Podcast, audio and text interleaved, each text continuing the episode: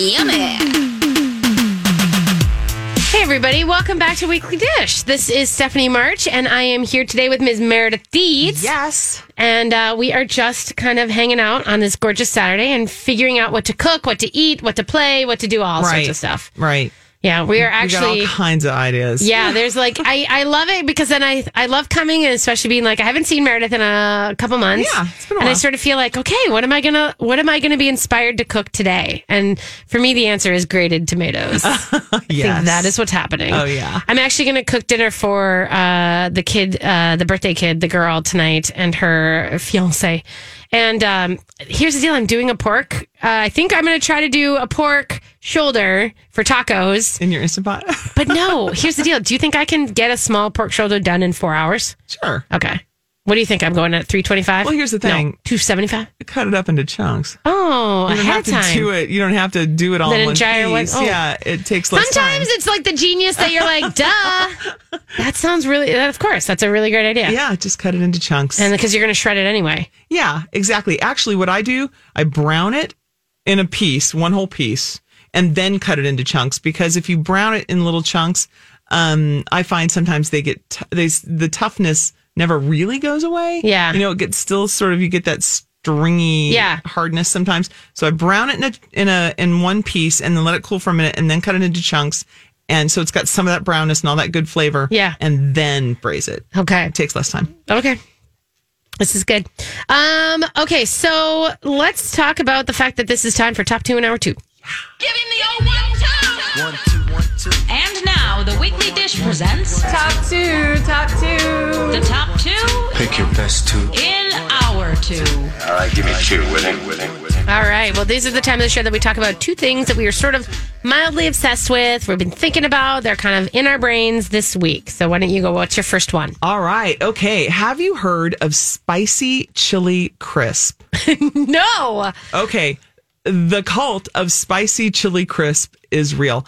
It is a sauce that is, um, it's a Chinese sauce. It's got chilies and peppercorns and spices in it. Yeah. It's sort of a chili oil Okay. sauce, but it's got all these, you know, chili flakes and whatnot in it. But here's what makes it incredible. It's also got roasted soy nuts and fried onions and fried garlic. It is a incredible condiment that I put on everything this week that would stand still. Really? I slathered them in this condiment. It is so good. They sell it in uh, like an eight ounce jar and it serves like four servings in one ounce because you just eat so much of eat it. so much of it. It is, it is really good. And it has been um, building in like popularity. It's in China. It's, it's one of the most popular sauces. It sells this little grandma that, in, that invented it and bottled it is a self-made billionaire in China. And, And so- she's on the label. and she is on the label. They you can get it, I'm sure, at most Asian markets and also on Amazon. Wow. But I put it on like my avocado toast. Yeah. I put it if I'm making a one of my tomato sandwiches, which I make every day. oh my god. the toast, the mayo, and then this chili, this this spicy chili crisp, eggs, anything that you eat. I mean, ice cream. People Yeah. put it on ice cream. It's it's so good. Uh, this is you have to order it amazing. now. Yeah, it's called, and you can see it says Lao Gan, uh, Yes. Lao Gan Ma, and that is, I think, the person uh, started making and selling it in 1997. Um, If you Google it, you will see all kinds of. I'm going to put this article by Taste, which is called Taste Yes. Cooking Cult Yep, Spicy real. Chili Crisp is real, and it's like, oh my Serious god, Eats has a good one too. They also have a have a recipe where you can make your own. Oh my God, the godmother pictured on the jar was a widow when she opened a noodle shop in the Guizhou to support her family. She Right. began bottling the sauces and quickly became one of the richest self made billionaires in China. Right? I am down for this sauce. No, it is so good, and I insist that you go Okay. right over to. You know what I'm really bummed by? The teens were at United Noodle last night and they Oh, probably would have gotten it. But when you get it, don't just get one bottle. okay. Get many bottles. Get many bottles. because honestly, I I've I've got it a couple of days ago, and I'm already through almost all of it. Okay. Well, because I made some sesame oil, you know, some spicy sesame oil, but this looks like this has more guts yeah.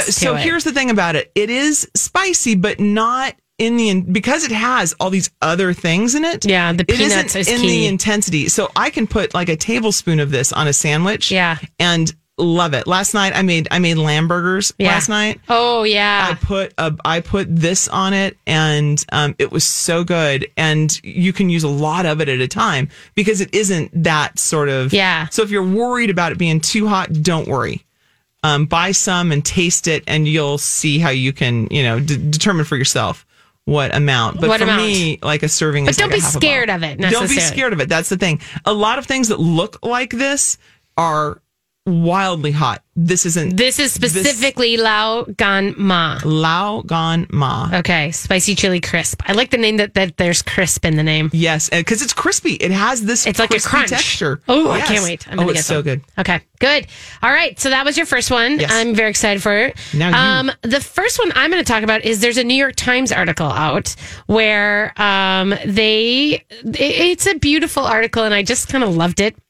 It's called uh, The Road Trip to the Fiberglass Frontier of Northern Wisconsin.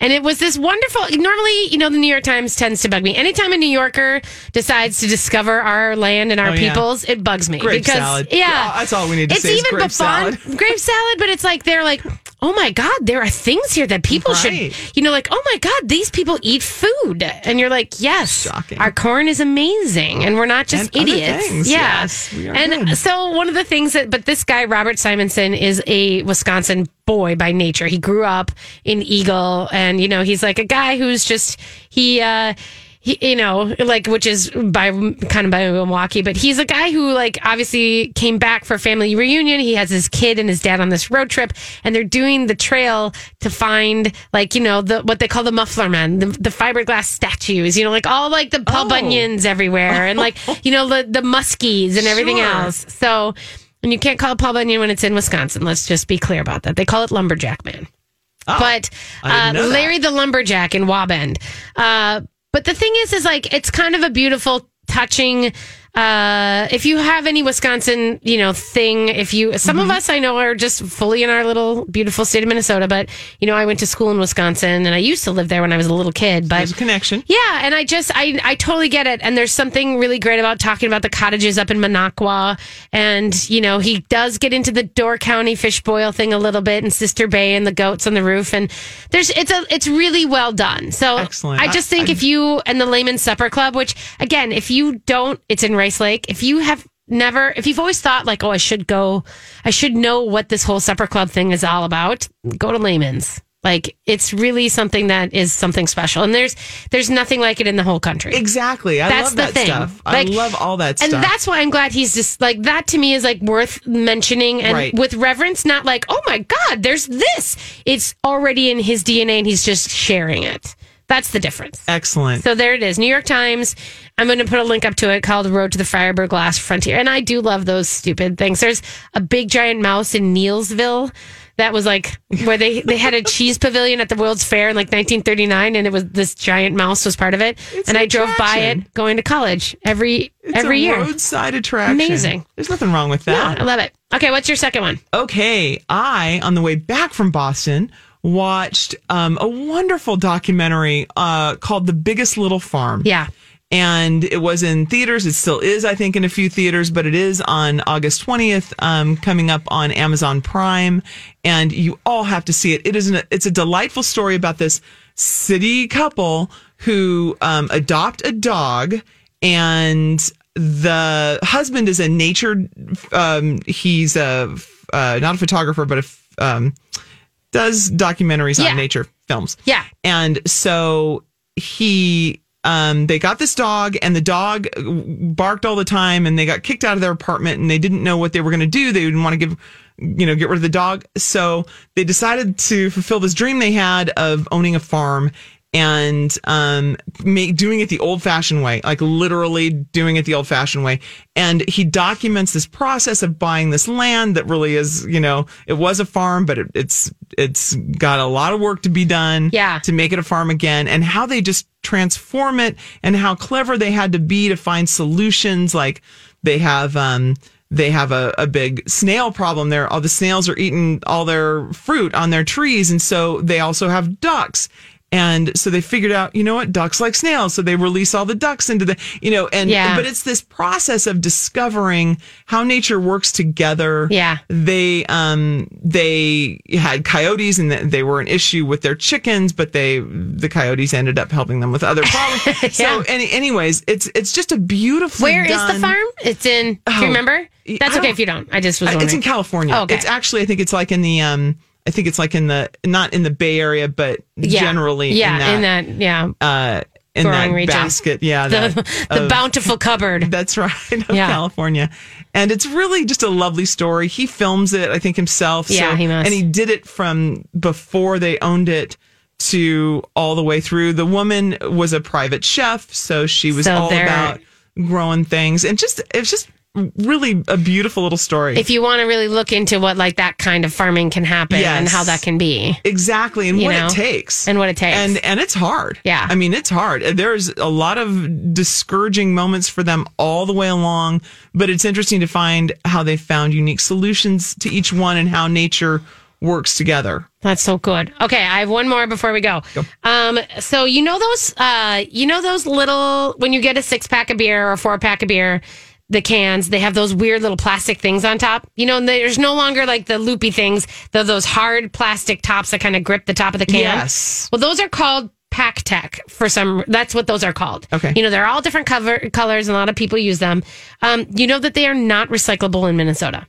A lot of people don't know that. I did not know that. They, it is there's something with the sorting that is not and I throw them into my recycling all the time and I did not realize they're not getting recycled. Okay. So this is a thing um, that we wanted to highlight because Able Brewing is actually offering free beer if you bring in five or more of those pack tech carriers, four or six pack tech carriers to our tap room, we'll buy you a beer.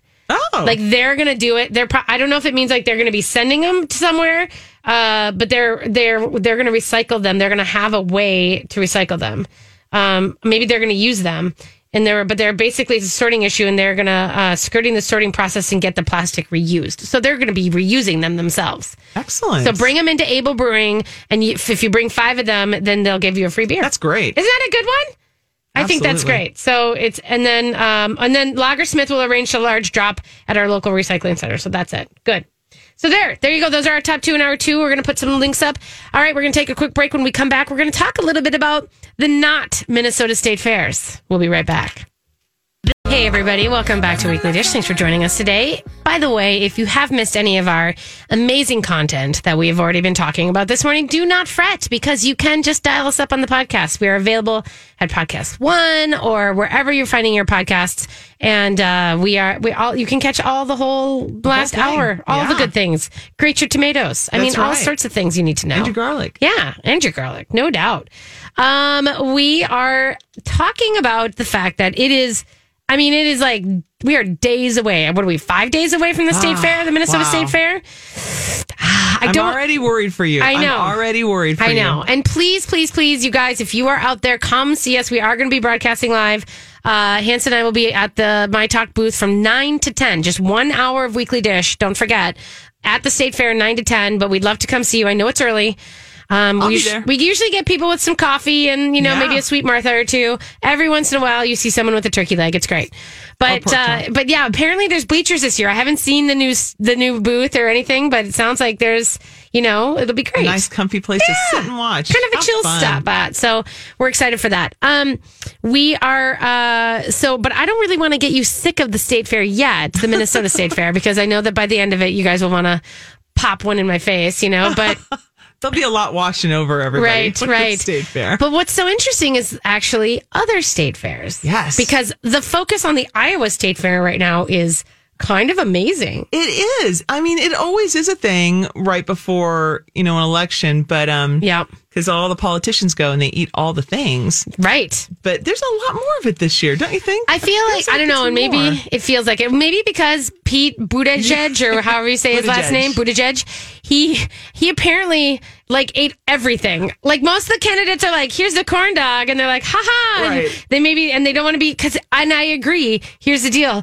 because when you're being photographed a million times, You wanna be careful. The chance that you are going to look like some sort of a weirdo Yes. taking a bite of it, and I know this Yes. because there are people who take pictures of me while I'm on the TV, Right. and that's never good. it's it's hard. No, and um, like from their TV, I'm saying, you know, and but I mean, the thing is, is like it's so you. I think they're daintier, they're careful, they're always metered. Apparently, Pete, No, he Mayor went Pete, for it. He went for it. And in a white shirt. I mean, I, I can only imagine how many of his assistants had extra white shirts yeah. for him. I mean, honestly, I was very impressed. I was too. He he seemed to enjoy it. There is going to be a Mayor Pete booth up at the Minnesota State Fair this well, year. let's see if he shows up and I, eats, uh, I, I I did contact his people. at our, at our fair. And yeah. I said, if he shows up, you have got to let me know so that I can go eat a corn dog with Mayor Pete. Actually, I would probably make him eat like uh, something massive on a stick because that would be fun. Oh, I what would, I make him eat? I would hold his white shirt just to see that happen. Yeah. I would be in the Yeah. background holding. Maybe I would make him go to the Hamline Dining Hall and we could snarf a whole bunch of like Swedish meatballs.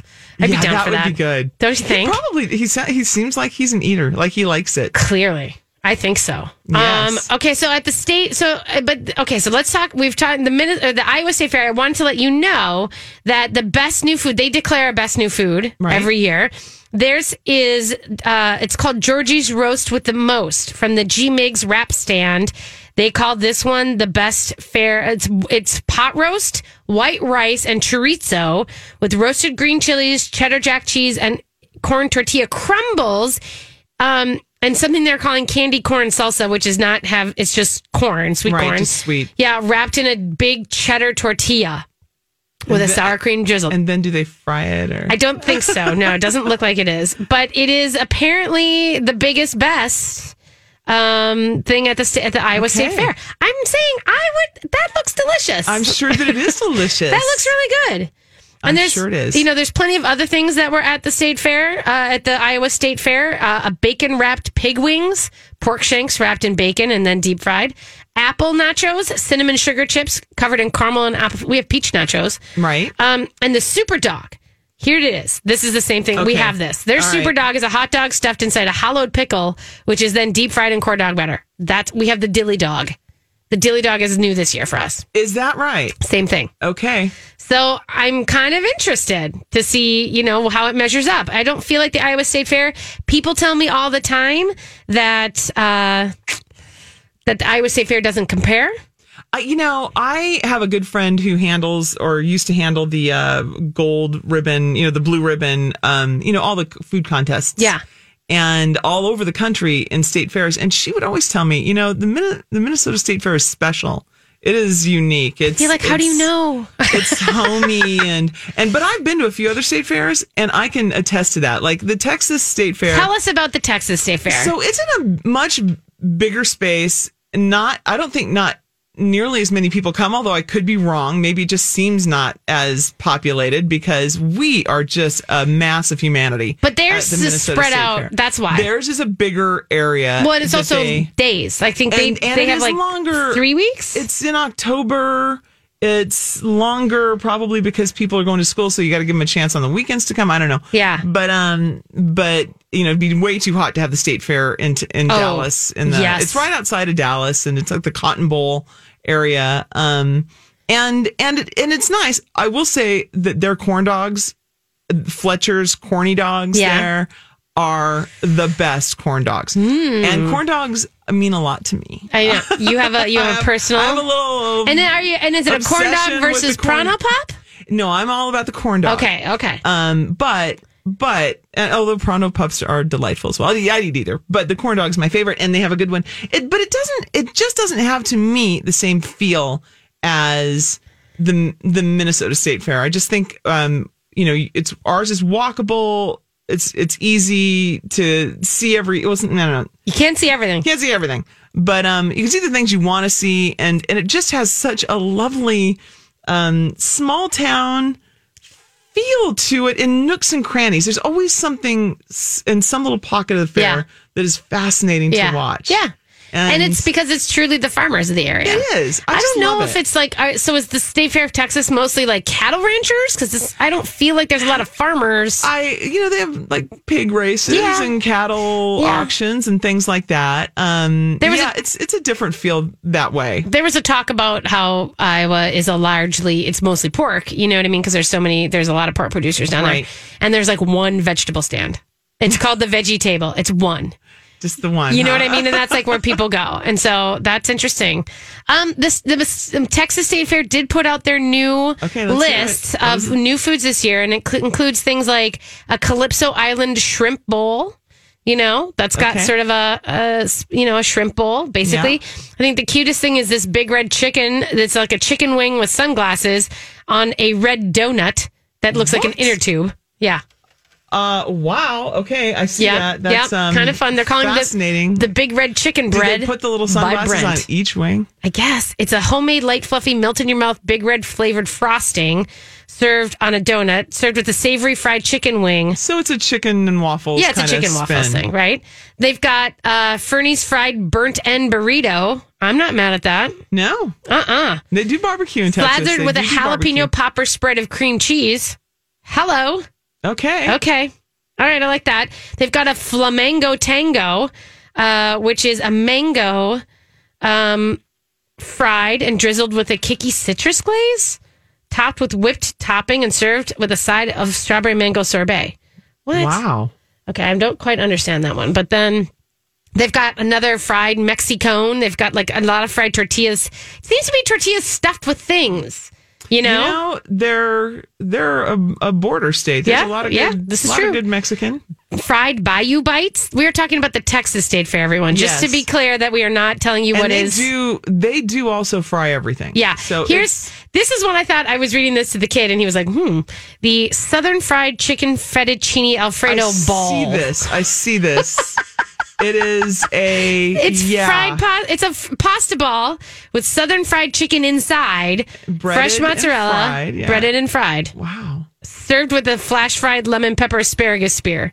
Okay. Okay. Uh, that's something. But I'm all about the Texas cream corn casserole fritters. That Yeah. just looks good. I'm down me. for that too. I would eat that. All right. Well, we are going to take a break with leaving you drooling for things that you won't be able to eat unless you drive to Texas. So, and you have to drive there apparently. But uh, that is. Uh, but we are getting ready for the state fair. So again, don't forget. I mean, not that you could forget. It's it's basically in a few days, and we will be out there. All right, you guys. We're going to take a quick break. When we come back. We are going to talk about um, some interesting food history facts. We'll be right back. This is the weekly dish brought to you by El Burrito Mercado. Hey, everybody, welcome back to Weekly Dish. This is the radio show on My Talk 1071 that talks about food and fun and the fair and fantastic things and all sorts of good things. Let's start with F. Let's start with F, or not. So, speaking of food and foods that built this country, there was a show that I, I, and you guys, I rarely watch. I feel like I rarely get to watch actual TV, and I feel like I rarely get to stumble upon things. But I stumbled upon this show on the History Channel called "The Food That Built America." Oh. And if you guys, any of you on Twitter were following me, you know that I was like, I was sort of astounded by this. I was like, oh my God. And I was just, I got totally sucked in and I watched it for three nights. It was a mini series, a three little, three part event. You can now watch it on, you know, line because all the episodes have been released. And so there, and so I encourage you to go watch it after this. But there are so many things that I didn't know. Okay. And this is really about the Industrial Revolution after the Civil War. Right. You know, the things where America was like 10 years after the Civil War. And things were changing so much. Oh my God. And it was it was amazing to me how much we know about Rockefellers. If I say that, I say JP Morgan, and you know these are the industrialists, the you know, who Right. built the Carnegie, country. Yep. It's amazing to me how many of the food producers really had a hand in that. And the magnets and the things that we take today and like take for granted and like you know the products that we Sure. see and we kind of and of course some of us who are you know a little bit less about processed food we kind of poo poo but the beginning of it all was amazing and how exciting that was for a lot of particularly women who back then were primarily Yeah. the ones making food at home and how how much time how much time them. well and and also the safety of it i mean Sure. unbelievable the idea of that we're saying how processed foods is you know are so bad for you but really back then the actual food that they had to buy in the urban centers in the markets that was the stuff that was bad for you right? like there was no day. preservation there was no nobody was guarding no one there was so let me ask you this do you know who had the first electric the very very first electric factory in the united states The very first electric factory in the United States using do not know. electricity, which was a very edgy tech at the time. It was Heinz ketchup. Oh wow! Isn't that shocking to think that Henry Heinz, this guy who was like, he had been bankrupt and he'd gone through a whole bunch of bad things, and he kind of lit on the idea that the spoiled food, they were using ketchup to kind of mask the flavor of spoiled meat. But it Right. was something With that all the spices. And yeah, the and it sugar, was yep. sort of like a Worcestershire, you know, Right. you know, import. But he was like, "This is, eh, this is, you know, there we could do better than this, and there, and this can help, you know, people in the country and everything else." And so he started bottling ketchup and doing this whole thing. And he was the first guy. He had this idea to make this massive campus, and he was the one who's like, "No." Electricity is the future. There Wow. were like less than 10. I mean, like, it was like people were not even using it, and he built a factory with it, the first one. and people were kind of afraid of it. uh, Yes. you know, in the very beginning, They thought it was witchcraft. and also that it would sometimes it, it would light fires in your Yeah. home like you know things didn't go perfectly at the very beginning all the time Right. so that's great I know. And so, and the other thing that he did was because, of course, this was the time of the snake oil salesman of like the miracle foods and all this kind of stuff. And so, what he, he sent his son to Washington and they helped lobby for the first, because he was doing all the right things. He was cooking tomatoes and making good sauce and bottling his Right. stuff. And he was doing everything safely and with the right way. And people were getting sick from other things, but they could just claim whatever they wanted to claim. He sent his son to Washington to lobby for the first regulations for the FDA. right I mean, like that's like So because of Henry Heinz. on the same because of ketchup. field yeah that's wow Isn't that crazy? That is crazy. Those are things you don't That know. excellent um, you know who in, you go? You know who invented cereal, don't you? was it uh, Could you Mr. possibly? Kellogg It was Mr. Kellogg. It was it was Dr. John Kellogg and William H. Kellogg, the brothers, up in Battle Creek, Michigan. Right? They basically invented cereal, and I mean, think about it. Before that.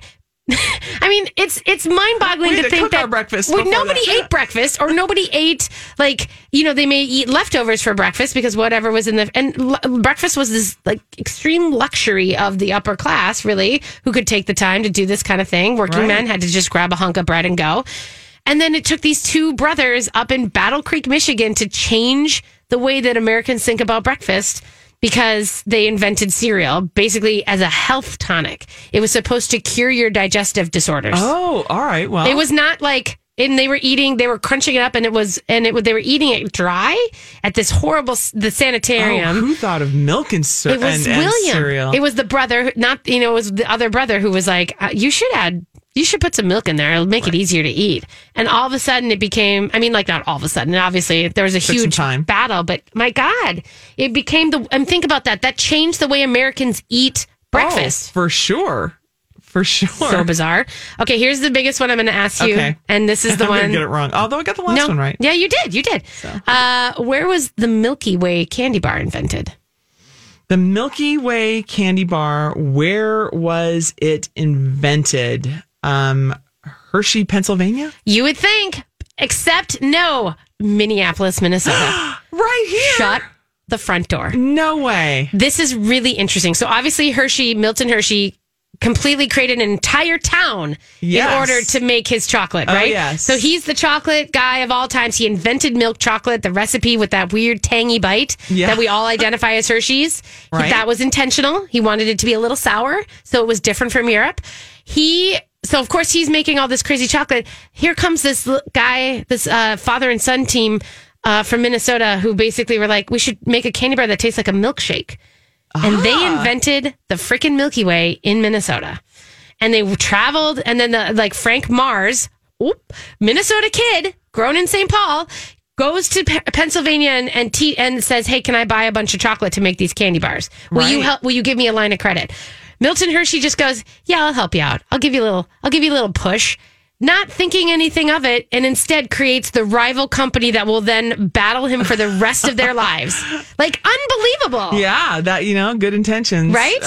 But like, yeah, there's, Yeah, you know, know. that whole thing of like all of a sudden he's like, how much, how much chocolate are we shipping him? Yeah, and because this, Milky Way is you know it's a, and then they, oh, it's Snickers, and then they Right. invented Snickers, and then they invented the Three Musketeers. But he, uh, Frank Mars, invented the nougat. You know, nougat is like from 15th century Italy, but you know, sure, but how to put it in whipping it with Right. chocolate creates the candy bar nougat that we know today. Oh wow, Here in Minneapolis, Minnesota. We Isn't that are nuts? we are extraordinary. We are extraordinary. Okay, here's my last one that I think is just because I do want you guys to watch this show. Okay. Um. Uh. So, and it's kind of comes out of this, but well, I I don't even know if I can ask the question, but the idea of there being. Do you know who Marjorie Post was? Um, Marjorie Post. Uh, was she the w- w- uh, Post cereal? Yes. Okay. so she basically, I know. Well, so her her dad, uh, Charlie Post, CW Post, stole the recipe of cereal from the sanitarium in Kellogg in the Kellogg Sanitarium in Battle Creek. Started Post cereal, and then when he died, he passed his company on to Marjorie, Okay. and she basically expanded it and became the first multi-net or multi-brand food. She became General Foods. Marjorie Post at a time when they wouldn't even let her have like board meetings. She had to have them at her Right. house because she wasn't allowed to really be at the company Right. that she owned. She bought Jello. She bought Hellmann's mayonnaise. She bought Clarence Birdseye frozen vegetables wow. for the patents. She paid like 12 million bucks for it. And like the idea of this all happening because of Marjorie Post, and she was a woman who pioneered the way that we all think and look at foods. She basically, with the frozen food thing, Right. they had to buy. This was frozen foods debuted before there was a time where like only like 2% of houses had, you know, Freezers? refrigerator. Yeah. And so Refrigerators or freezers? I think refrigerator. Well, it was like the ice box, right? Right, right. And then so then they basically she knew that that technology would change the world, and so they invested in buying supermarkets the freezer, like the the freezer tubs, so that they could hold the food, and then that became part of this whole process. interesting. It it is fascinating, you guys, and I know that it's the idea of how we have got to a place where the processed foods are a part of our life. It, it like finding really, really understanding the why of it is just it's amazing. oh right, right. There it is. It's on the History Channel. You That can watch good. it. Yeah. So what's the name again? It's called Food Food That Built America. Um and there's uh, there's some really great other pieces also. Wait, I'm going to click back to it. It was yeah, it's called The Food That Built America and you can watch the full episodes and it digs into all of it. And then there's really great things about like and they cover uh, Colonel Sanders. They cover the McDonald's brothers. Oh, yeah. They cover uh, you know Clarence Birdseye, like I said, and there's just a lot of Oh, that interesting like things. that sounds like it'd be Yeah. fun to see. I really enjoyed do it. Okay. Oh, and Coca Cola as well. So that's fun. All right, we're going to take a quick break, you guys. When we come back, we're going to wrap it up and tell you the moral of the story. All right, people, we are here on our Saturday before the state fair, and it feels like, you know, summer is winding down. Calm before the storm. Feels like it's been a little bit of, uh, like, and also the cooler edge to the morning. It is. I'm not mad at that. No, because the evenings have been beautiful too. Yeah. Like it's not humid. It's Yeah. just kind of nice. I'm here for that. So I am really, I'm really glad. Hey, I wanted to give a shout out. I don't know if you saw this or not, but a shout out to our friend Jack Riebel at the Lexington. yeah, I did see this. So Jack is, uh, you know, unfortunately been diagnosed with a certain rare cancer that you know he is, uh, he's fighting, and he is, he wanted, he knows that there was a lot of people in the industry who were talking about it, Right. And he wanted to set the record straight. So we put a little blog together at, at MSP Mag, and it was, it was really the right thing to do. And it's a weird thing to like, you know, quite honestly, we struggled with how do we represent this and how do we talk Right. about this because he's not dead and he's not, you know, he's out there and he's working and he's he's very positive and He's got a good attitude Yeah. about it. I saw. I'm Facebook friends Yeah. with him, and I saw his post on Facebook, Yeah. and and yeah, he seemed to have a really positive attitude. And yeah, and it's not over, and he's in the fight, and so he just wanted to put that out there. So we wanted to say shout out to that yeah, and to give that, our, yeah, yeah we're thinking about you. All the good, all the good vibes coming his way. and not that I want to like you know uh put you guys on any path, but the Lexington Burger is up in the burger bracket against the Copper Cow Kids, and I'm just saying that you know I'm not saying anything. All I wanted to say was that you know do vote in the burger Yeah. bracket. It ends tonight, so this is your last chance to There vote. And then um, hopefully that will go one way or the other. We're going to announce it on Monday morning. Right. And it'll be a great, either way it goes, it'll be great because I'm excited. I'm excited. Yeah. I haven't had their burger. I may have to hike over there. That would be a reason to go, Yes. to go say hi to Jack and to have a Absolutely. burger. Why not? Enjoy a burger. Yeah. Um, okay. So there's uh, a lot of other stuff going on in town um, this weekend. I also want to shout out to Sarah Kieffer, who is our favorite vanilla bean baker blog. Yes. You know, she is also the pan banging chocolate chip Oh yes, queen of all things. famous. Well, Food 52, you know, the website. Sure, I'm very they, familiar with it. They just featured her pan banging They're just technique. getting to that. You know, it's kind of weird. come I know, on. but they're they didn't. I guess it was in July that they wrote Okay. up this thing, but they But talked about that's great. yes, Food 52 is, is a fun. Uh, it's a know, collection of cooks. It, it is. You It's know? a fun place to I love it. To look up for ideas. Um, what I did That's love, great. the way that they approached it was fun. They said the chocolate chip cookies that changed the way I bake, but then she talked about how, you know, obviously they talked about the ripple effect and the, and the banging and everything else, but then they kind of went into this idea of like, can all cookies be banged? You know, and like, can we have this with other cookies?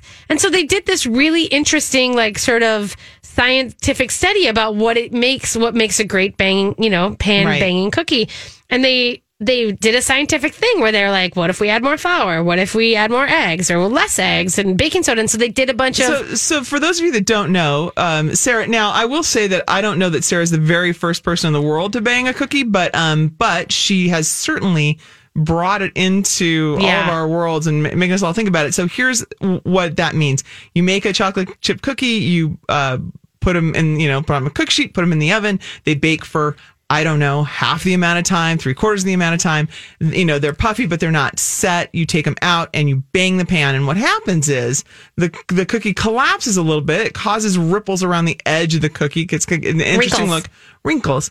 Um, but it it also creates a, a denseness and a chewiness to the cookie that you might not otherwise have. That might be more cakey. Yeah. And so that texture, uh, people are going wild for, have for a while now, and um, and it's really propelled her into the national Yeah. spotlight in a lot of ways. I, New I- York Times New did a York piece on her. Yeah, it's it's been very exciting for her. So now the question is, yeah, can I do it with a ginger snap?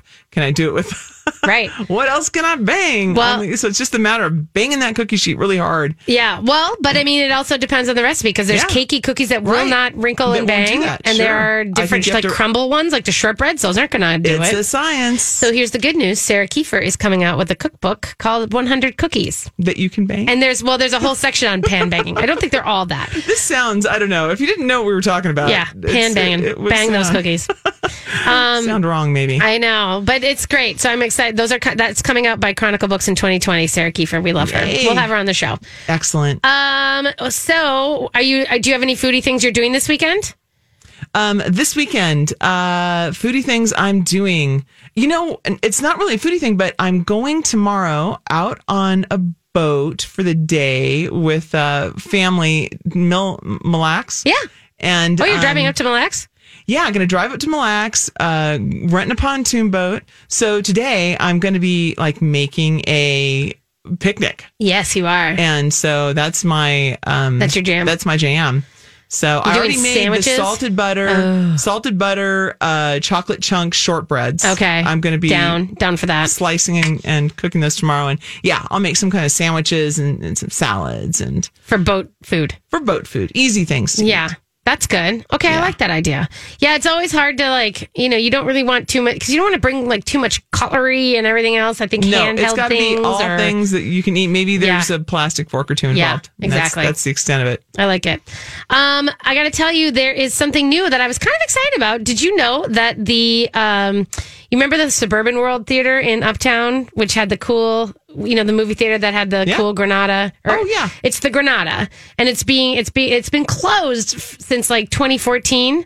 I mean, it closed early in like 2003, and then it opened again, and then it closed again. It's been sitting there empty, but it's a m- kind of a major piece of Uptown. You know what I mean? Yeah. It's a great old building.